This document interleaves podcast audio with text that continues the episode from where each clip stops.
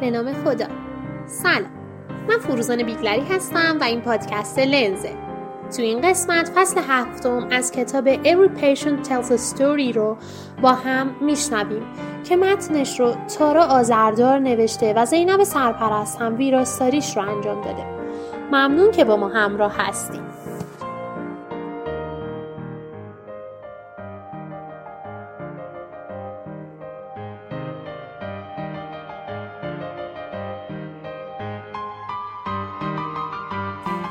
قلب ماجرا نویسنده که حالا از دانشکده فارغ التحصیل شده و چند سال دوره آموزش تخصصی رو هم گذرونده به همراه ده دوازده نفر دیگه از همکارانش در یک دوره در American College of Physicians با موضوع معاینه قلب که از پایه های اساسی معاینه فیزیکی هست شرکت کرده تا اصول این معاینه را از نو دوباره یاد بگیره. تو کلاس از یه مانکن برای آموزش استفاده کردن. یک گوشی پزشکی هم روی قسمت فوقانی سمت چپ سینه مانکن گذاشته شده. چند اینچ پایین تر از استخوان ترقوه که نشون بدن اگه این آدم نمای آدم واقعی بود این صدا از این قسمت شنیده می‌شد. یه دستگاه رادیویی هم تو سر استوتسکوپ که روی سینه آدم نماست وجود داره که صدایی رو تولید می‌کنه که میشه با گوشی پزشکی شنید. دکتر ویون اوبسو استاد دوره می‌پرسه نظرتون چیه؟ دلیل صدا چیه؟ اما کسی چیزی نمیگه. با وجود تجربه‌ای که بیشتر اون دکترها دارن بازم یه سکوت ناخوشایندی قبل جواب دادنشون وجود داره. نویسنده از روی تجربه تدریسش به رزیدنت ها می‌دونه که سخته که تشخیص بدی همچین سکوتی سر یک کلاس درس دقیقا به خاطر چیه؟ سوال زیادی سخت بوده یا زیادی آسون؟ اون خودش هم هنوز صدای قلبی رو نتونسته شناسایی کنه و از روی قیافه بقیه میشه حد زد که اونا هم تو همین وضعیتن. دکتر اوبسو میگه باشه باشه به هم نگین که صدا به نظرتون چیه.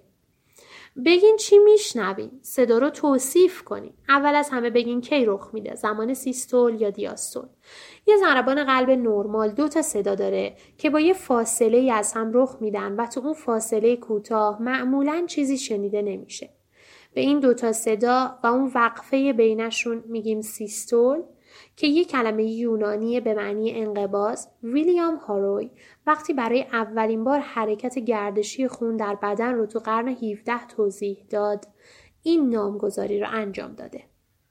این صداها وقتی که سمت راست قلب خون رو به ریه ها و سمت چپ قلب خون رو به گردش عمومی میفرسته تولید میشن. بعد این دو ضربه که صدای شبیه لوپ لوپ ایجاد می‌کنن یه وقفه دیگه داریم که طولانی تر از اون وقفه اولی است. توی این وقفه دومی که بین لوپ دوب ها وجود داره در واقع قلب داره دوباره از خون پر میشه تا هر سمت قبل قبل از انقباز بعدیش پر از خون بشه. به این وقفه که گفتم طولانی تر هم هست میگن دیاستول. دیاستول یونانیه و به معنی از هم دور شدنه چون قلب تو این قسمت از چرخه قلبی منبسط میشه و پر از خون میشه. اتفاقاتی که تو این دوتا فاز سیستول و دیاستول میفتن خیلی با هم فرق دارن و ما صداهای قلبی رو از روی اینکه کجای چرخه شنیده میشن شناسایی می‌کنیم. خب کی می‌تونه بگه؟ سیستولی یا دیاستولی؟ و یه خانومی که بغل نویسنده نشسته آروم جواب میده هر دوتاشه. دکتر اوبسو میگه بله همتون شنیدین. هم سیستولیه و هم دیاستولی. نویسنده دوباره به صدا گوش میده. بله اون صدا هم بین لب و دوب شنیده میشه و هم در اون وقفه بین زربان ها استاد میگه بیمار یک مرد جوان هست که با شکایت درد قفسه سینه به اورژانس اومده. این معاینه قلبیشه. می‌تونی صدا رو توصیف کنین یه نفر میگه صدا خشنه. اسکرچی ساوند اوبسو تایید می‌کنه و میگه که این صدا سه تا بخش داره که همیشه همشون رو نمیشه شنید. ولی شنیدن دو تا از قسمتاش هم می‌تونه شما رو به تشخیص برسونه. یه نفر میگه اوه سه تا بخش. صدا رو نتونستم تشخیص بدم ولی این توصیفی که کردین سه بخشی بودنش این پریکاردیته. دکتر اوبسو با لبخندی میگه درسته پریکاردیته. چیزی که میشنوین یه مالش پریکاردی هست. پریکارد کیسه که قلب درونش قرار داره و این صدا در اثر کشیده شدن پریکارد روی ماهیچه قلب به وجود میاد. دکتر اوبسو یه صدای دیگه از کیس دیگه از همین بیمار رو می‌ذاره. و پزشک های حاضر تو جلسه با دقت گوش میدن و سعی می‌کنن اون صدا رو یه گوشه از ذهنشون ثبت کنن تا اگه روزی یه بیمار با این صدای قلبی به مطب بهشون اومد بتونن بیماریش رو تشخیص بدن.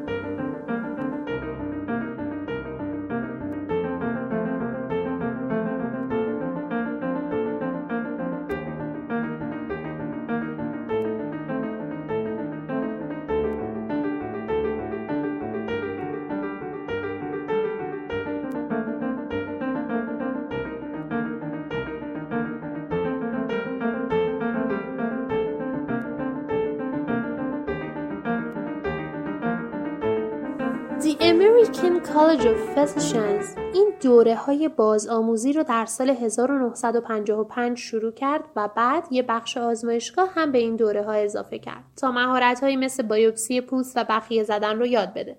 چون اینا مهارت هایی بودن که متخصص های داخلی اونقدر کم باهاش سر و کار داشتن که باعث می‌شد فراموششون کنن و به یادآوری نیاز داشته باشن و خیلی زود مشخص شد که پزشکا به کمک احتیاج داشتن. نه فقط برای پروسیجرهای نامتداولی مثل اینها بلکه حتی برای مهارتهایی که خیلی بیشتر ازشون استفاده می‌کردند هم به بازآموزی نیاز داشتن. پس کلاس های مختلفی گذاشتن مثل معاینه سینه و بخش های تناسلی و بعد کلاس برای معاینه قسمت های مختلف بدن شامل ماهیچه ها و مفاصل چشم ها و قده تیروید این تنوع در کلاس ها به خاطر این بود که شواهد نشون می‌داد پزشک ها با خلاهای مهمی در مهارت های بالینیشون وارد تبابت بالینی میشن که این خلاها با مطالعه تئوریک پر نمیشن. دکتر پاتریک آلگویر که مسئول آزمایشگاه این دوره هاست توضیح میده که این یادگیری عملی بسیار مورد نیازه. چون وقتی پزشکان دوره تحصیل رو تمام می‌کنن و وارد کار تبابت میشن متوجه میشن چیزای زیادی هست که بلد نیستن یا اونطور که باید خوب یاد نگرفتن. چیزایی که خبر نداشتن که بلد نیستن تا وقتی که دیدن بهشون احتیاج پیدا کردن. اینه که این مرکز آموزشی رو پیش می‌بره و اکثر دکترهایی که تو این کلاس شرکت می‌کنن هم سی و چهل ساله هستن. یعنی دکترهای جوان. چند سالی بود که می‌خواستن کلاسای معاینه قلب رو تشکیل بدن و با این مانکن الکتریکی بالاخره تونستن متد مناسبش رو پیدا کنن. کلاس درخواست زیادی داشت و حتی لیست انتظارش هم پر شده بود. چون می‌گفتن که ارزشش رو داره واسه یاد گرفتن مهارت های معاینه قلبی راه خوبیه. این مانکن در سایز واقعی بود و می‌تونست صدای دوازده کندیشن مختلف قلبی رو شبیه سازی کنه. پالس شریان های گردن رو نشون می‌داد و می‌تونست نشون بده کجای قفسه سینه قلب محکم تر می‌زنه. بسته به اینکه میکروفون کجای قفسه سینه قرار داده بشه تفاوت در صدا رو شبیه سازی می‌کرد و این مشخصات سرنخهای اساسی و مهم برای تشخیص بالینی گستره زیادی از بیماری های قلبی هستند و برخلاف مدل آموزشی بیمارستان که هر کی هر چقدر بتونه مطالب رو یاد می‌گیره و بقیه رو از دست میده این مانکن که اسمش هاروی بود می‌تونست همه اینها رو کامل یاد بده. شنیدن سومین و آخرین حسیه که به طور روتین تو معاینه فیزیکی ازش استفاده میشه. پزشکان معمولا به صدای ریه ها و روده ها گوش میدن. مثلا برای تشخیص hypertension و تشخیص انسداد در رگ های گردن که می‌تونن باعث سکته بشن. همینطور برای شنیدن صدای جریان turbulent به سمت کلیه ها که یکی از دلایل فشار خون بالای مقاوم به درمان های روتین ضد فشار خونه. ولی بیشترین استفاده stethoscope برای گوش دادن به قلبه که مهمترین ابزاریه که واسه تشخیص بیماری های مهم و گاهن مرگاور قلب وجود داره. خیلی اوقات معاینه قلبی سمبل کل معاینه فیزیکیه با اینکه پیچیده تری معاینه نیست.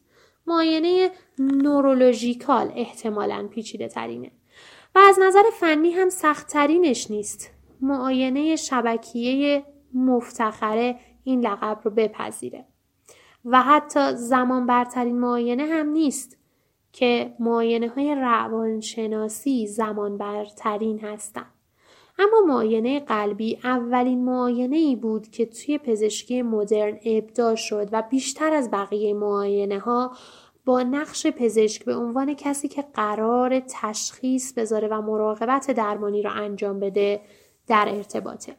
معاینه قلبی کار ظریفیه و مهارت زیادی لازمه تا بشه تغییرات ظریف رو از صداهای نرمال مورد انتظار قلب تمیز داد. و لازمه که فرد فهم کاملی از آناتومی و فیزیولوژی قلب داشته باشه تا بتونه این تغییرات جزئی رو تفسیر کنه و تشخیص بده که نشون دهنده چه آسیبی به قلب هستن. وضعیت کنونی معاینه قلبی اولین هشداریه که میگه مهارت پزشک و علاقه به معاینه فیزیکی در حال محو شدن و از بین رفتن.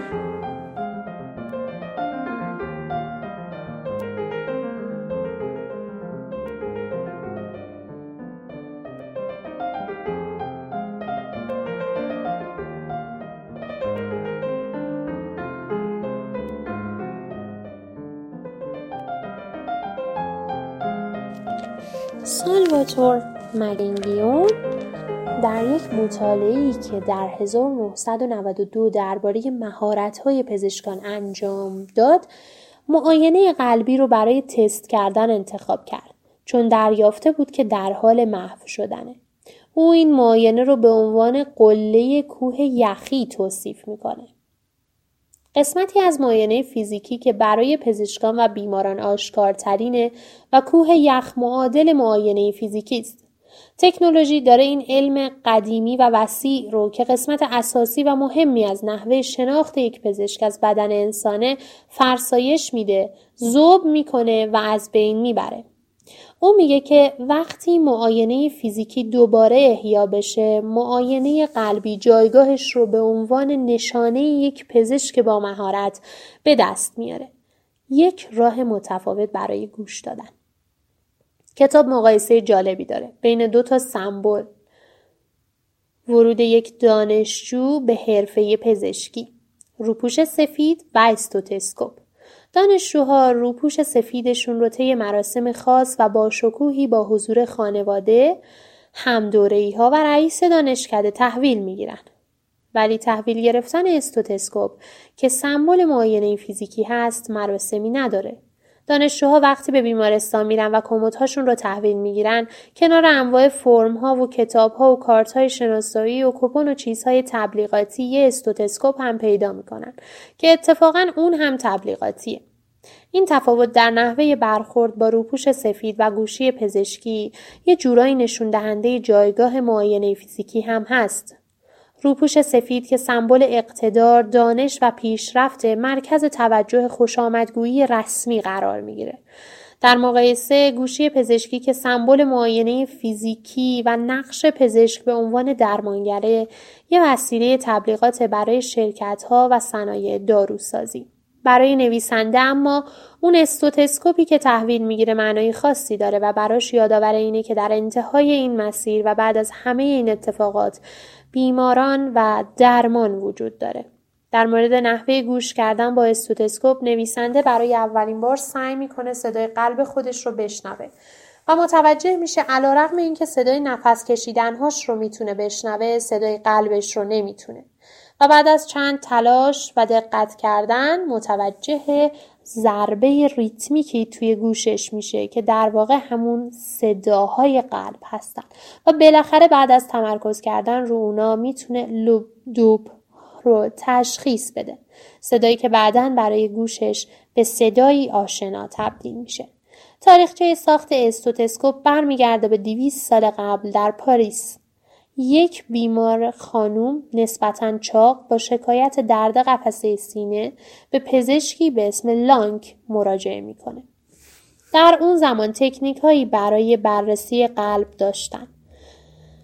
عبارت بودند از قرار دادن گوش به طور مستقیم روی قفسه سینه بیمار برای شنیدن صدا که با توجه به حجم توده بدنی این بیمار این راهکار مناسب و پاسخگو نبود.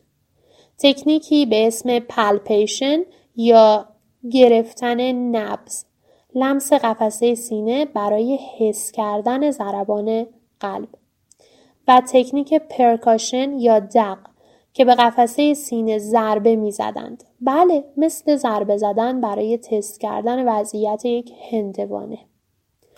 توی این case هم از این روش استفاده کردم ولی نتیجه بخش نبود به دلیل درجه زیاد چاقی بیمار. دکتر این case دکتر لانک دیده بود که اگه یه نفر گوشش رو به یک کنده درخت بچسبونه می‌تونه صدای ضربات در سر دیگه کنده رو بشنوه بنابراین تصمیم گرفت از این ویژگی فیزیک استفاده کنه و یک دفتر رو به شکل یک استوانه محکم باریک در آورد و یک سمتش رو روی ناحیه precordial قفسه سینه قرار داد و گوشش رو روی سمت دیگر استوانه گذاشت. او تونست صدای قلب رو بشنوه روشنتر و واضحتر از تمام بارهایی که سعی کرده بود با قرار دادن مستقیم گوش روی قفسه سینه این کار رو انجام بده و این سرآغاز استفاده از استوتسکوپ برای معاینه فیزیکی قلب شد استوتسکوپ از ریشه یونانی استس به معنای قفسه سینه میاد و اولین ابزاری بود که یک دید از کارکرد داخل بدن به دست می‌داد.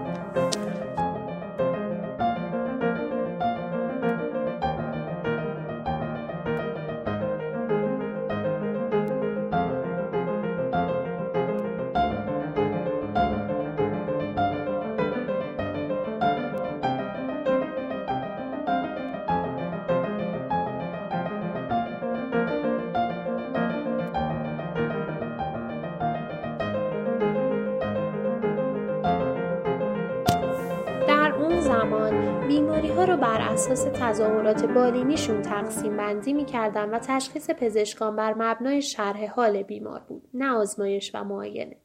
نوع تظاهرات، ترتیب رخ دادنشون، شدت و ریتمشون از بیمار سوال می‌شد و مبنا قرار می گرفت. علامت های فیزیکی مثل نبز، لمس و مشاهده پوست اهمیت کمتری داشتند و مکمل روند تشخیص بیماری بودند. در شروع قرن 19 دو ایده پزشکی رو متحول کرد. اولی این بود که دریافته بودند بیماری ها در نتیجه اختلال یک ارگان در داخل بدن به وجود میاد.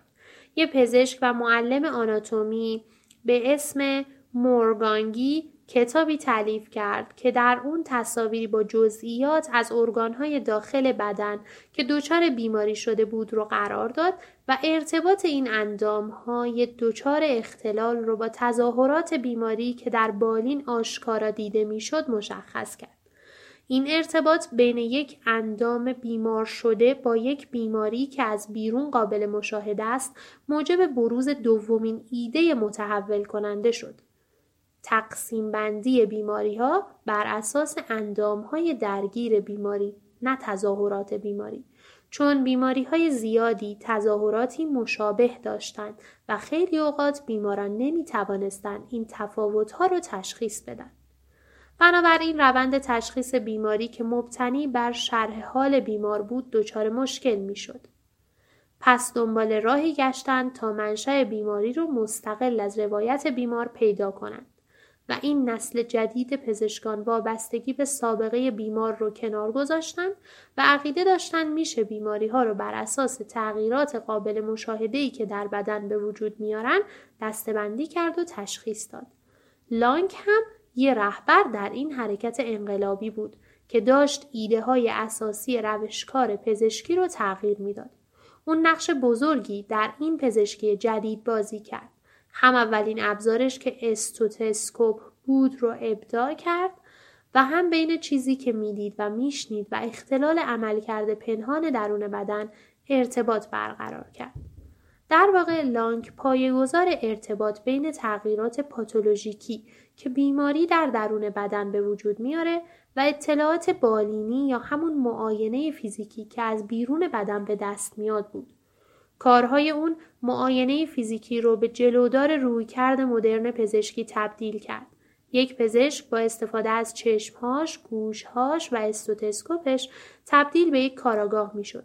کاراگاهی که از روی مشاهداتش از بیرون به پاتولوژی درون بدن دست پیدا می‌کرد.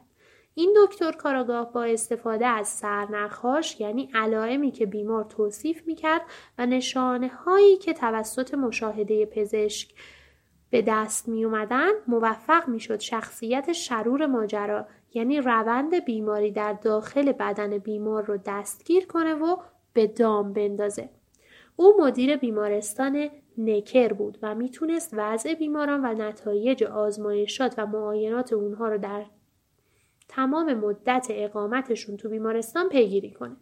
لانک نتایج معاینه فیزیکی بیماران رو تو دفترش یادداشت می‌کرد و به دقت تغییرات این نتایج رو در طول زمان دنبال می‌کرد. در اون زمان اگر کسی به قدری مریض بود که کارش به بیمارستان بکشه احتمال مرگش زیاد بود و به همین دلیل خیلی از بیماران فوت می‌کردن و لانک می‌تونست نتایج آتوپسیشون رو هم بررسی کنه.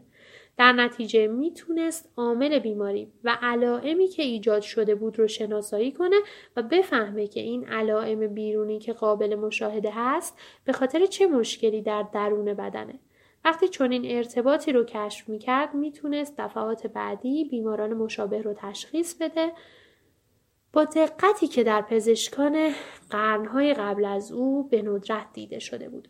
در واقع خیلی از بیماری هایی که امروزه پزشکان با استفاده از معاینه فیزیکی تشخیص میدن برای اولین بار توسط لانک توصیف شدن. مثلا بیماری آمفیزه.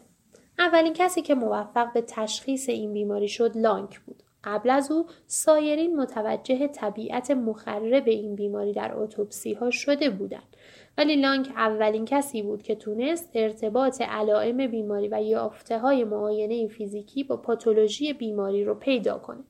داستان مربوط به یک کیس در سال 1818 هستش که یک کشاورز 37 ساله با شکایت بدتر شدن تنگی نفس به بیمارستان مراجعه کرده بود.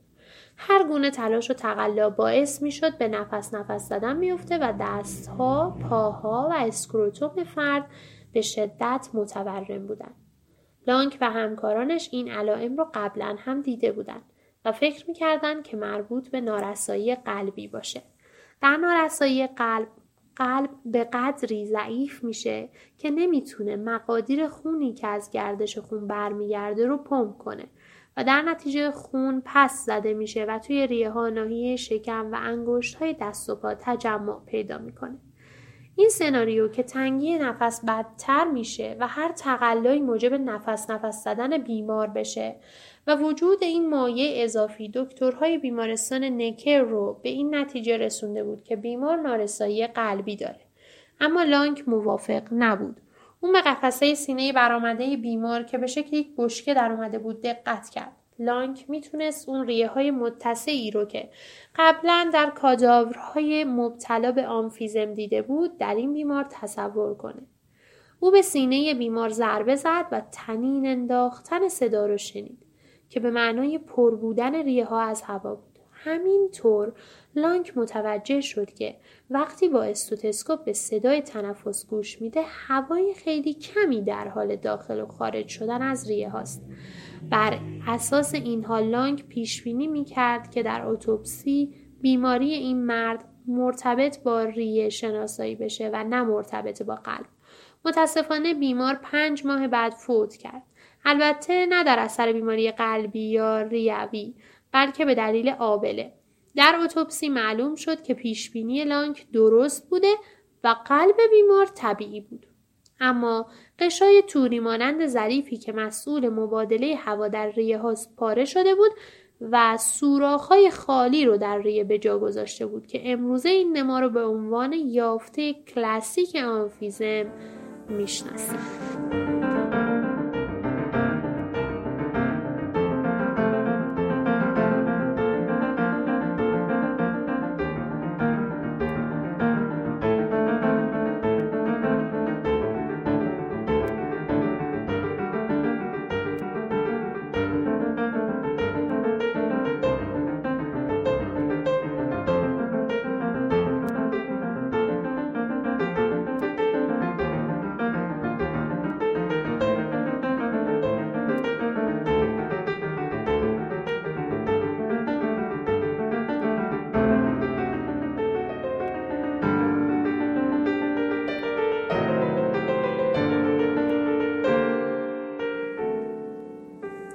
از اولین صداهای قلبی که لانگ متوجهش شد و توضیحش داد میترال استنوزیس یا تنگی دریچه میترال هست.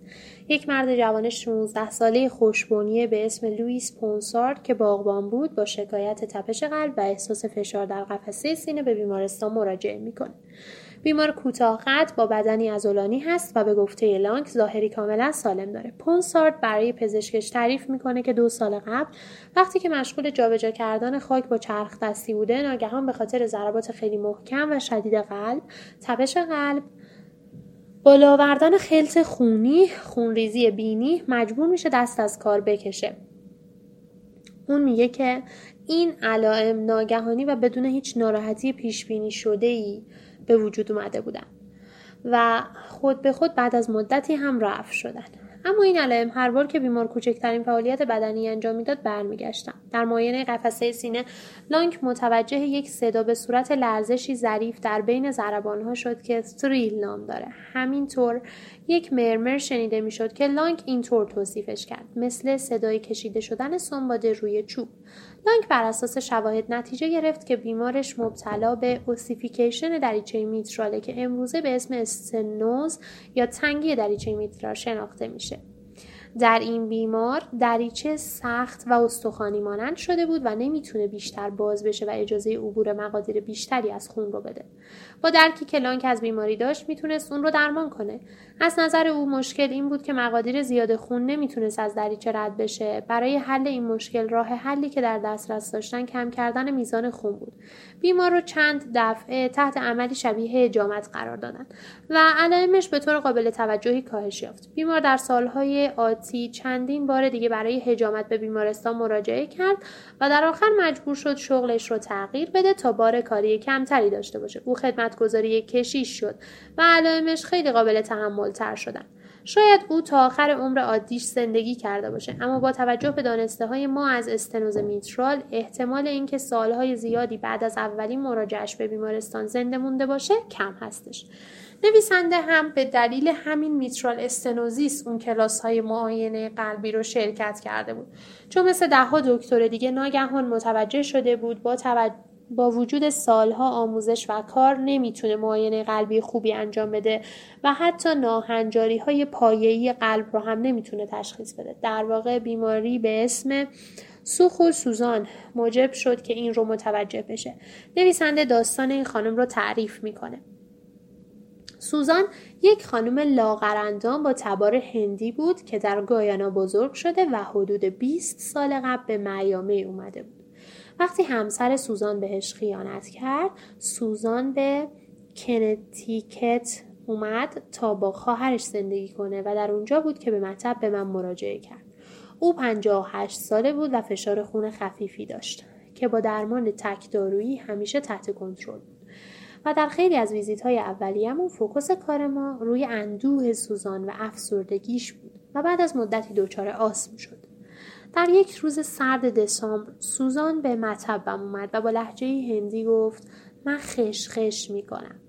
من مطمئن نبودم که متوجه منظورش شده باشم. سوزان ادامه داد وقتی راه میرم خصوصا وقتی بیرون هوا سرده شروع می‌کنم به خشخش کردن و بعد صدایی که وقتی نفس می‌کشید میشنید رو برای من تقلید کرد. منظور سوزان خسخس یا ویز سینه بود. خسخس سینش بعضی وقتا شبها از خواب بیدارش می‌کرد و مجبورش می‌کرد که بشینه. حتی چند شب در صندلی به خواب رفته بود چون حس می‌کرد اگه دراز بکشه نمی‌تونه نفس بکشه.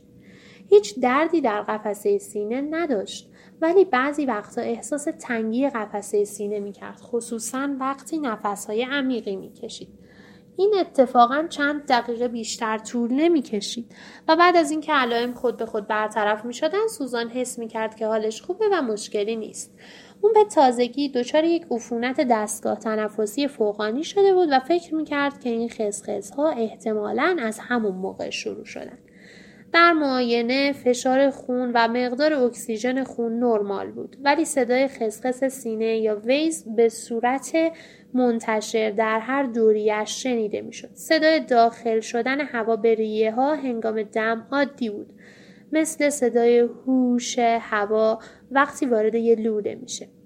اما موقع بازدم قفسه سینه پر از صداهای موزیکال مختلف می‌شد به جز این مورد تو معاینش چیز خاصی پیدا نشد. خسخس یا ویز سینه به دلیل یک تنگ شدگی موقت در مجاری هوایی رخ میده. آسم شایع ترین دلیلشه. ولی برای خانمی با سن سوزان بدون هیچ گونه سابقه آسم این بیماری دور از انتظار بود. بعضی عفونت ها می‌تونن موجب بشن که ریه ها و مجاری هوایی به تغییرات ناگهانی دما و جریان هوا بیش از حد واکنش نشون بدن و باعث این خسخس سینه بشن. خصوصا وقتی فرد از هوای گرم اتاق به هوای سرد زمستانی بیرون میره یا ناگهان یک نفس عمیق می‌کشه. من به سوزان یک اینهیلر دادم تا این واکنش های بیش از حد مجاری هواییش رو تعدیل کنه و بهش اطمینان دادم که خسخس سینش به زودی برطرف میشه. خسخس و سرفه از شایع ترین علائمی هستند که بعد از سرماخوردگی ظاهر میشن و معمولا در عرض یک ماه رفع میشن. او چند هفته قبل سرما خورده بود و من نتیجه گرفتم که به زودی خسخس ها برطرف خواهند شد. مراجعه بعدیش چند ماه بعد بود و ها ادامه داشت و حتی از اون سر اتاق شنیده می‌شد. این هیلر کمک می‌کرد و سوزان تقریبا هر روز ازش استفاده می‌کرد. اما دلیل ویز چی بود؟ در دانشکده پزشکی به ما یاد داده بودن که هر ویزی رو نشانه آسم ندونیم. اما پس چه بود؟ آنفیزم؟ اما سوزان هرگز سیگار نکشیده بود. برخلاف همسرش آیا می‌تونست ویز قلبی معروف باشه؟ وقتی قلب ز... قلب ضعیف نمی‌تونه همه خونی که بهش میاد رو پمپ کنه و مایع در ریه ها تجمع پیدا می‌کنه و ویز تولید می‌کنه. ولی سوزان درد قفسه سینه نداشت و فشار خون بالا تنها ریسک فاکتور حمله قلبی برای او بود که البته اون هم همیشه تحت کنترل نگه داشته شده بود. ازش نوار قلب گرفتم که نرمال بود و مطمئن شدم خبری از حمله قلبی نیست. او از منطقه می اومد که سل درش شایع بود. ممکن بود این یک تظاهر غیر طبیعی سل بوده باشه. ازش تست tuberculosis سل گرفتم و چند تست دیگه هم براش نوشتم تا دلیل wheeze رو تشخیص بدم. تست عملکرد ریوی به تشخیص آسم از آمفیزم یا بیماری قلبی کمک می‌کرد. بقیه دلایل احتمالی دیگر wheeze برای خانم کاملا سامه سالم خیلی غیر محتمل بودن. در آخر به اون یه اینهیلر دارای استروید دادم تا فرکانس رخ دادن چیزی که هنوز فکر می‌کردم آسم آتیپیک هست رو کاهش بده. سوزان یک ماه بعد دوباره به مطبم اومد. ازم پرسید که خبر دارم به بیمارستان رفته بوده. من خبر نداشتم. یه مشکلی که در جامعه که توش کار می‌کنم وجود داره اینه که وقتی بیماری به بیمارستانی میره پزشکش معمولا آخرین نفریه که مطلع میشه. اتفاقی که افتاده بود از این قرار بود. سوزان یه روز وسط شب با عرق و نفس نفس زدن از خواب میپره. سرفه ای از عمق سینش شروع میشه و قلبش اونقدر محکم می‌زنه که با هر ضربانش حس می‌کنه تختش داره تکون می‌کنه تنگی قفسه سینش از همیشه بدتر بوده و به سختی سمت تلفن میره و با هر حرکت سینش تنگتر و فشرده تر میشه. بالاخره آمبولانس می‌رسه و توی آمبولانس و اتاق اورژانس بهش albuterol میدن دارویی که wheeze آسم رو رفع می‌کنه. اما این دارو اثری روش نمی‌ذاره. نوار قلبش نشون میده که این یه حمله قلبی نیست و ایکسری قفسه سینش در ریه هاش مایع نشون نمیده. اونها بهش یک ماده ای تزریق می‌کنن که کمک می‌کنه. اون این مایع اضافی رو از طریق ادرار دفع کنه و یک ساعت بعد از تزریق حال سوزان کم, کم بهتر میشه. اون سه روز بستری میشه و دکترها تلاش می‌کنن بفهمن دلیل جمع شدن مایع در ریه هاش چی بوده. تا اینکه دکتر اریک هولمبو متخصص داخلی و عضو هیئت علمی با یک معاینه موفق به تشخیص میشه. رزیدنت های دکتر هولمبو بهش تلفن کردن و در مورد یک خانم 58 ساله با اسم کنترل نشده که به تازگی تشخیص داده شده بود گفتن. و دکتر هولمبو حتی قبل از دیدن بیمار شروع کرده بود به درست کردن لیستی از بیماری هایی که می‌تونستن تظاهراتی شبیه آسم داشته باشن. دکتر هولمبو حاضر بود شرط ببنده این بیماری هر چیزی که هست آس نیست. او وقتی به صدای قلب گوش داد همون مرمر رو که توسط لانگ توصیف کرده بود شنید. یک صدای خیلی آروم که به راحتی ممکن بود توسط پزشک توی اتاق اورژانس شنیده نشه. دکتر هولنبو فقط وقتی بیمار رو روی پهلوی چپش دراز می‌کشید می‌تونست صدا رو به درستی بشنوه. چون در این حالت دریچه میترال به سطح سینه نزدیکتره. با این وجود وقتی اون صدا رو شنید سریعا فهمید که بیمار استنوز میترال داره. یه اولتراسوند از قلب تشخیصش رو تایید کرد. خونی که در حالت عادی از دریچه رد میشه و بدن چپ رو پر می‌کنه نمی‌تونست از این دریچه که حالا یه منفذ خیلی کوچیک بود رد بشه. همه خون در گردش نمی‌تونست به قلب برگرده و بنابراین پس زده می‌شد و باعث تجمع مایع در ریه ها می‌شد. دکترها در بیمارستان از سوزان در مورد سابقه تب روماتیسمی پرسیده بودند و بله سوزان سالها قبل مبتلا شده بود. تب روماتیسمی یک بیماری التهابی ناشی از عفونت باکتری های استرپتوکوکه که معمولا مفاصل رو درگیر می‌کنه. در واقع یک گلو درد درمان نشده بعد از گذشت چند روز یا چند هفته باعث ورم و درد مفاصل میشه. ممکنه در یک مفصل باشه یا در چند مفصل. یا حتی التهاب می‌تونه از یک مفصل به دیگری جابجا جا بشه. همین روند التهابی می‌تونه توی قلب اتفاق بیفته و خیلی اوقات هم تشخیص داده نمیشه. چون برای سالها بی علامت میمونه. قلب سوزان در کودکی درگیر این بیماری شده بود و به آرامی در طول سالها این بیماری دریچه رو از بین برده بود و وقتی چیزی که من فکر می‌کردم آسم هست در سوزان بروز پیدا کرد در واقع دریچه نزدیک به مرحله کاملا بسته شدن بود. قرار شد سوزان تا یک ماه بعد تحت جراحی قرار بگیره و یک دریچه میترال جدید دریافت کنه. نویسنده بعد از این ماجرا با خودش فکر می‌کنه که چرا نتونست صدای این آسیب مشخص در قلب بیمارش رو بشنوه و تشخیص بده که استنوز میترال داره. اون دوباره سوزان رو معاینه می‌کنه و همونطور که آموزش دیده استوتسکوپ رو روی قفسه سینه بیمار حرکت میده. قسمت چپ و پایین سینه. جاییه که این صدای مرمر باید شنیده بشه و بعد این صدا به سمت چپ بدن ضعیف میشه. او به دقت گوش می‌کنه و این بار صدای نرم و بمی رو که بین ضربان ها و در دیاستول شنیده میشه رو میشنوه. صدا خشنه و صدای خیلی خیلی آرومیه. درسته که حالا تونسته بشنوه اما در معاینات قبلیش این صدا رو از دست داده بود. و این یعنی معاینه که انجام داده کامل و درست نبود. در نهایت مشکل سوزان برطرف شد. اما نویسنده در مورد این تشخیصی که از دست داد فکر می‌کنه و به اینکه تمام این ماها تصور می‌کرده که مشکل سوزان آسم باشه در حالی که حال سوزان درست جلوی چشماش بدتر و بدتر می‌شد و تنگی دریچه میترالش به وضع وخی می رسیده بود.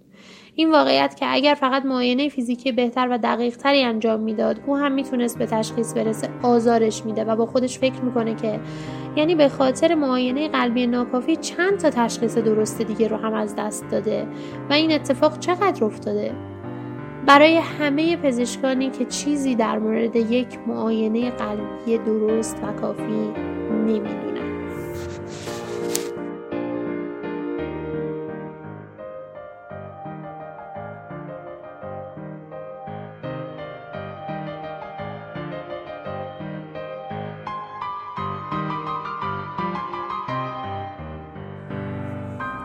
این یکی از اپیزودهای پادکست لنز بود.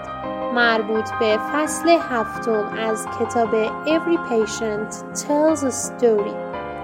امیدوارم که لذت برده باشید نظرتون چی بود؟ اگه انتقاد یا پیشنهادی دارید و یا می‌خواید با همون همکاری کنید حتما به همون بگید. پادکست لنز کاری است از تیم مدیکیشن که هسته اصلیش رو بچه های ورودی 97 پزشکی تهران تشکیل میدن. به امید گسترش فرهنگ مطالعه خداحافظ.